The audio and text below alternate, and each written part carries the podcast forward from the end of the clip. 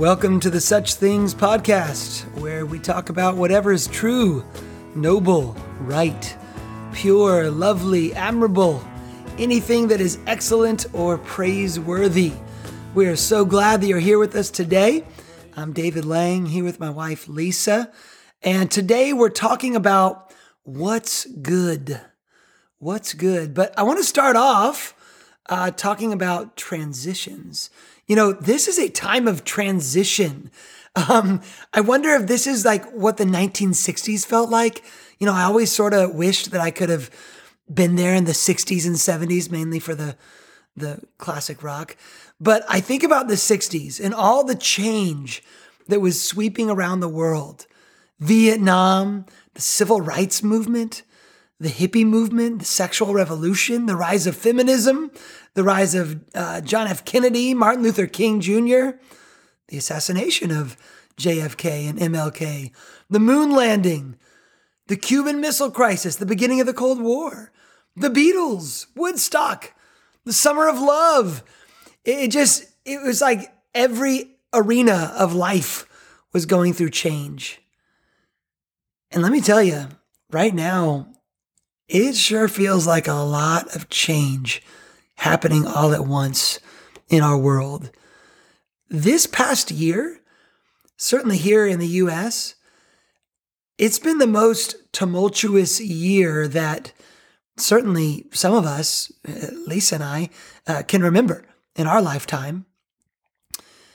It, it, can feel a little overwhelming, a little unnerving, um, going through so much, you know, upheaval. A lot of the change is good, some of it's alarming. But I'm reminded of two of my favorite lines from Jesus. In Matthew 19, verse 28, he says, At the renewal of all things, when the Son of Man sits on his glorious throne at the renewal of all things when the Son of Man sits on his glorious throne. And then he says at the end of the Bible, Revelation 21, verse 5, another just short line, he says, Behold, I make all things new. All things new. The renewal of all things. These phrases give me such great comfort in dark times to know that there is a new beginning coming, a reboot, a restart, a clean slate, heaven, the new heaven and the new earth. And we've got to set our hopes there.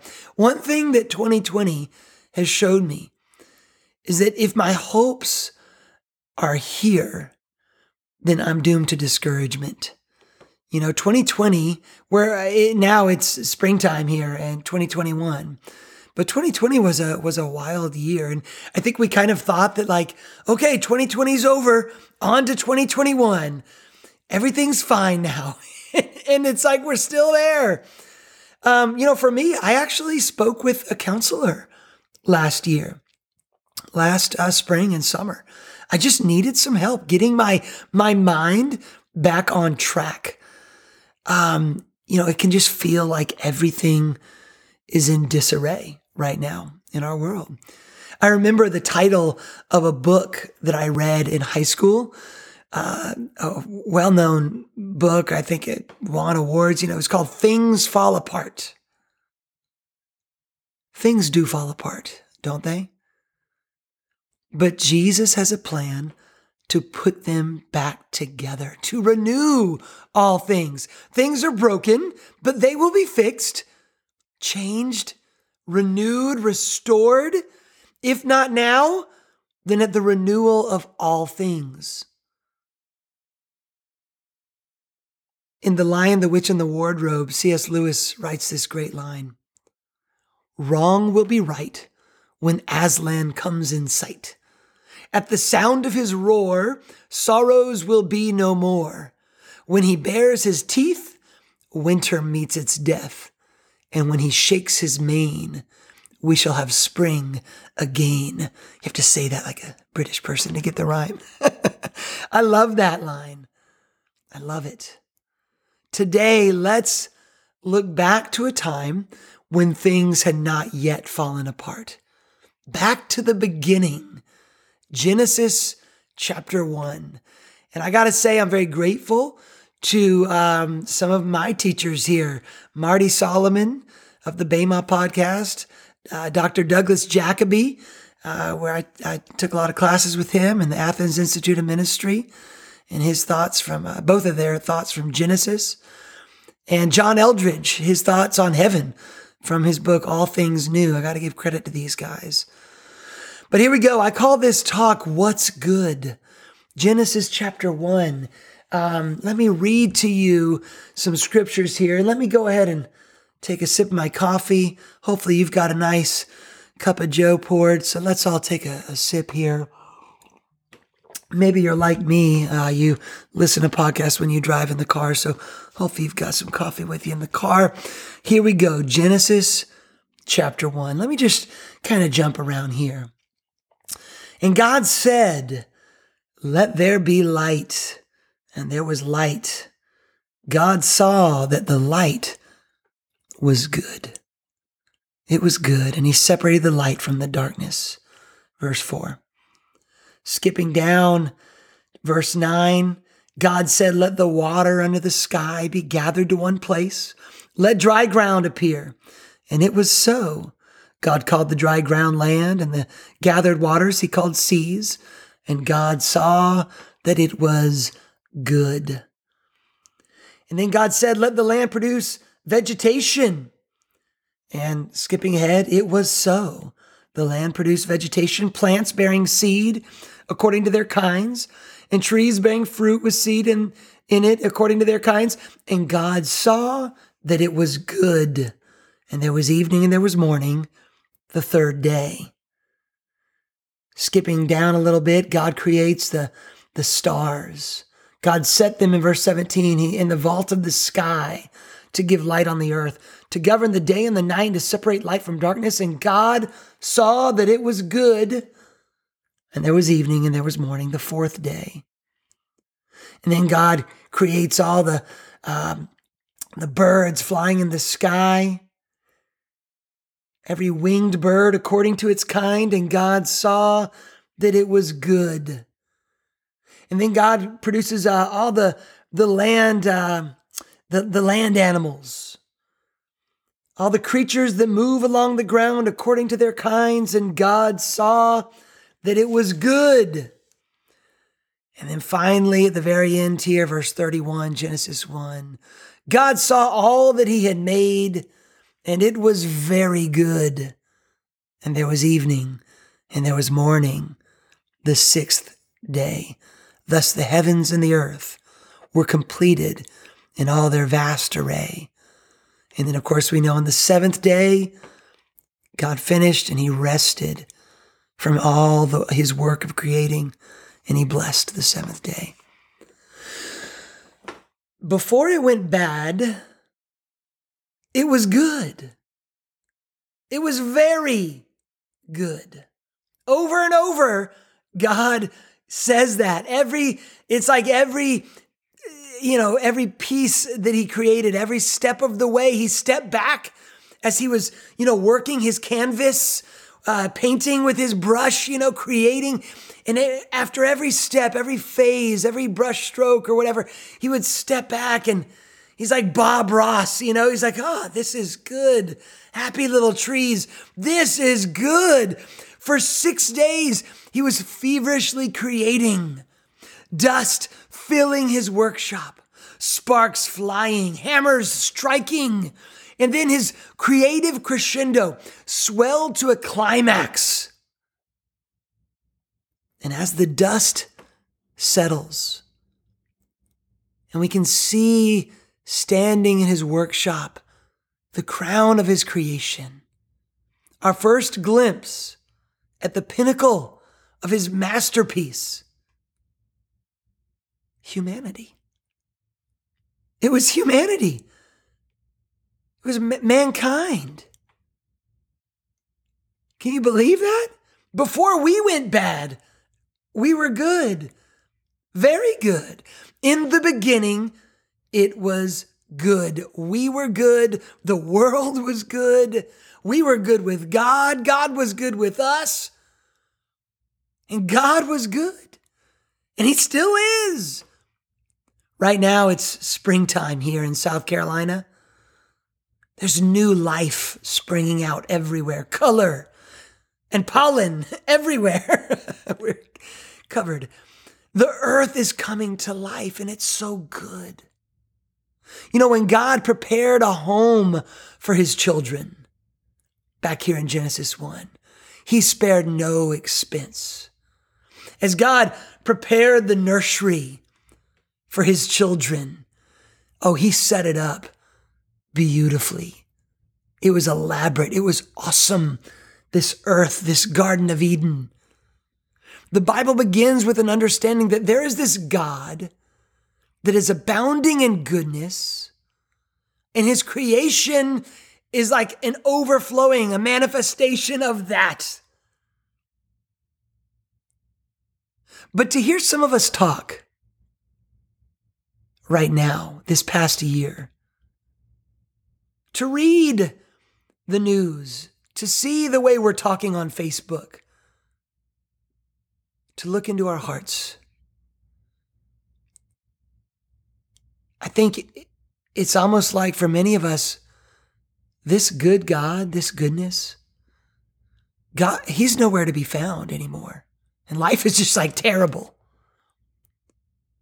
Over this past year, I ask you, have you had an it's good attitude or an it's bad attitude.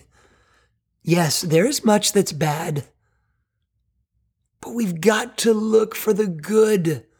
The Bible begins with that, with the goodness of God and creation. And so we live, the Bible starts from this place. So we live from a place of hope, faith, and expectation, not fear anger, and discouragement. Oh, I'm kind of like, I'm convicting myself as I'm talking. How many moments of my days am I being dominated by my anger, my fear, my discouragement, my frustration? That's not where the story began, though. Man, look at Jesus. The prophet Isaiah says that Jesus eh, was a man, eh, quote, familiar with sorrow.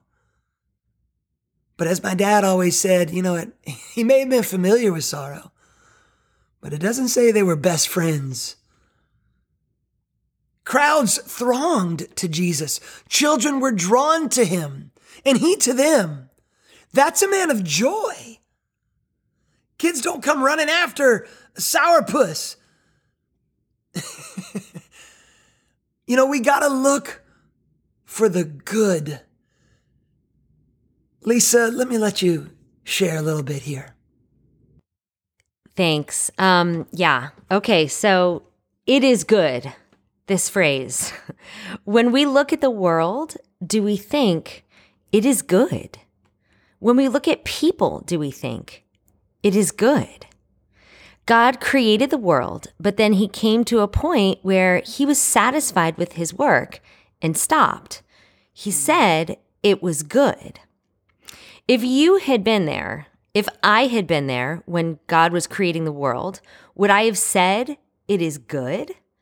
Or would I have offered tips and advice on how to improve his creation? would I have been satisfied? Would I have said, God, make the water glow? Make the mountains float. Make the clouds something we can eat like cotton candy. Give humans the ability to fly like birds and enable us to breathe underwater like fish. Although we may not want to admit to being that arrogant as to make improvements to what God said was good and enough, some of us are like that in our own lives. We are perfectionists and critical of the world around us and the people around us, always seeing things that can be approved, improved upon. God is perfect, but he is not a perfectionist. Perfectionists are rarely satisfied and therefore not truly content and joyful about life. There is not much that a perfectionist would say is good. As I look back at my life, I think I have been taught and influenced to be critical, to see flaws and to try to correct them. Even in my earlier days working in ministry, I was taught and trained to see people's shortcomings and to try to offer solutions to correct them. And now, I will say, having wisdom and insight to see what needs to change in a situation isn't a bad thing in itself. Right. But sometimes we can become so used to thinking that way that we become negative and pessimistic. Mm-hmm. I have become this way at, at times. Everywhere I look, I can see flaws and problems. I can see what needs to change, what needs to improve, and it can just be overwhelming when I focus on the negative, then I be, I become a critic and I become unhappy. I lack joy and I bring others down. Right. I become the naysayer and it's actually hard for people to work with me. Someone might offer a suggestion and an idea and I can always see the problem with it. I always see what could go wrong and why it won't work. Recently, I have felt very overwhelmed that I tend to think this way. But then I had this thought that gave me hope and comfort. Jesus was well aware of all that was wrong with the world and all that was wrong with people. He he was he could see everybody's flaws. but yet he was joyful and he was faithful because he saw people not as they are, but as they could be. When he saw people, he looked at them with eyes of faith. Mm-hmm. He didn't focus on all their flaws. And he offered people hope of becoming all that God had designed them to be. See, when God made the world, when God made humanity, it was good. It was actually as he wanted it to be. We, as humans, have screwed it all up with our sin. We've messed up the world. We've messed up ourselves. We've hurt others. But God can see past all that and sees us how we should be. And He is working in ways we don't even see to understand. We don't even see and we don't even understand to restore us and to restore the world to what He intended it to be. If you tend to be a critical person like me, seeing what's wrong with the picture before you see what is right and good, learn from Jesus. The next time you are tempted to point out all the problems with an idea or all the flaws that a person has that would make it hard for them to become a Christian, or all the weaknesses in your own life that make you someone who you think is hard for God to use, try instead to see what is good.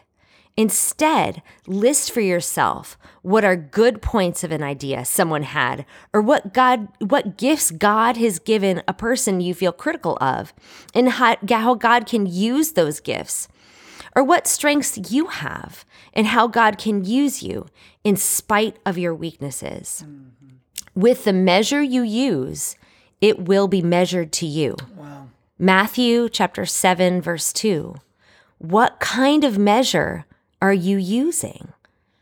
If we are critical of others, we tend to be critical of ourselves as well. In fact, we are probably the most critical of ourselves. and I speak from experience here.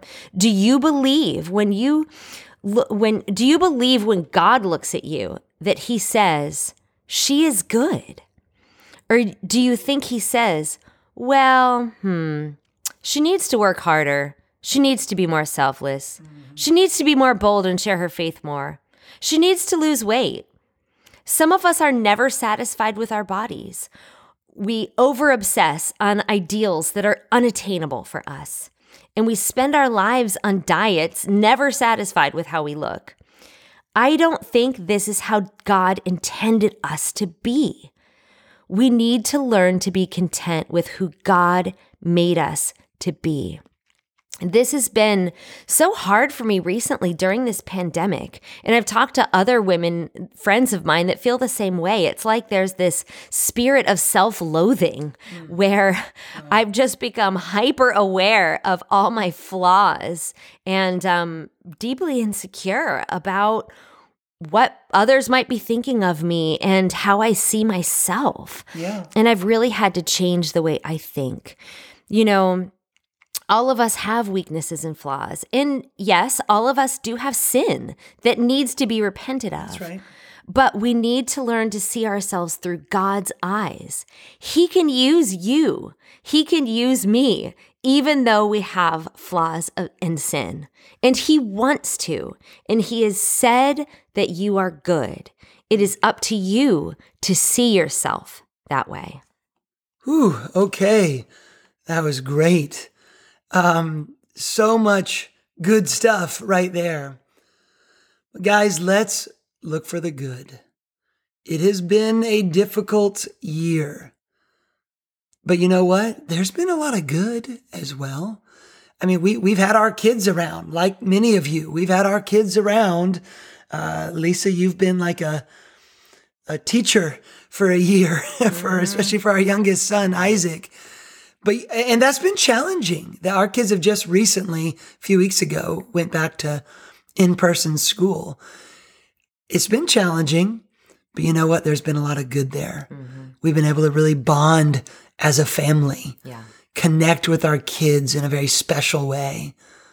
I, I want to encourage you, make a list. Literally, write it down. What good things has God placed in your life for you right now? Even in this season that may feel a bit dark and challenging, I urge you, go take a prayer walk in the park this week. It's springtime.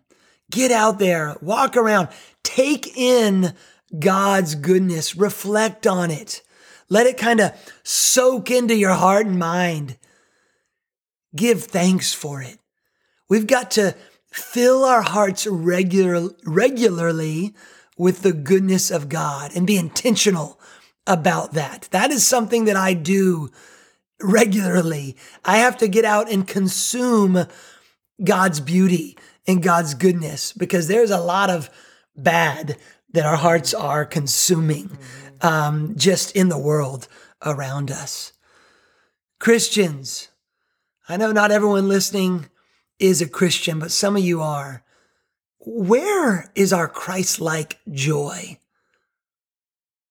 Joy is the second fruit of the Spirit, only preceded by love. Christians should be the people who love the most, laugh the most, smile the most, enjoy the most. Mm. I've been loving watching The Chosen with our kids. Yes. And they show Jesus laughing, smiling. Let's drop the anger, the vitriol, the bitterness, the woe is me, the whining and complaining about people who don't think just like us, politically or otherwise. So I'm calling us to repent. To repent of lack of joy in the church. I know a lot of the preacher gets up and calls the church to repent. All, all you know, that's part of our job. But this time I'm calling us to repent of a lack of joy. Because life in Christ is not just good, it's very good. Even here in 2021, even in a pandemic year. What's good? God is good. His creation is good. Jesus is good. And our life in Christ is very good. And so that's where we're starting the Such Things podcast. Amen. Thank you so much for sitting in with us. Yeah, uh, this is this is our first time doing this, so thanks for bearing with us and listening through to the end of this podcast. You're still here. Yay!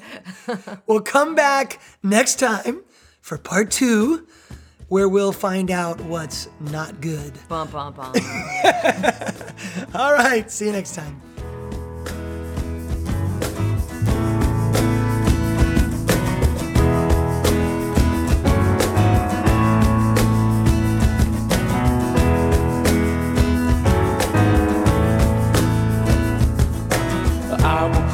The Lord today, for He is all my hope and stay.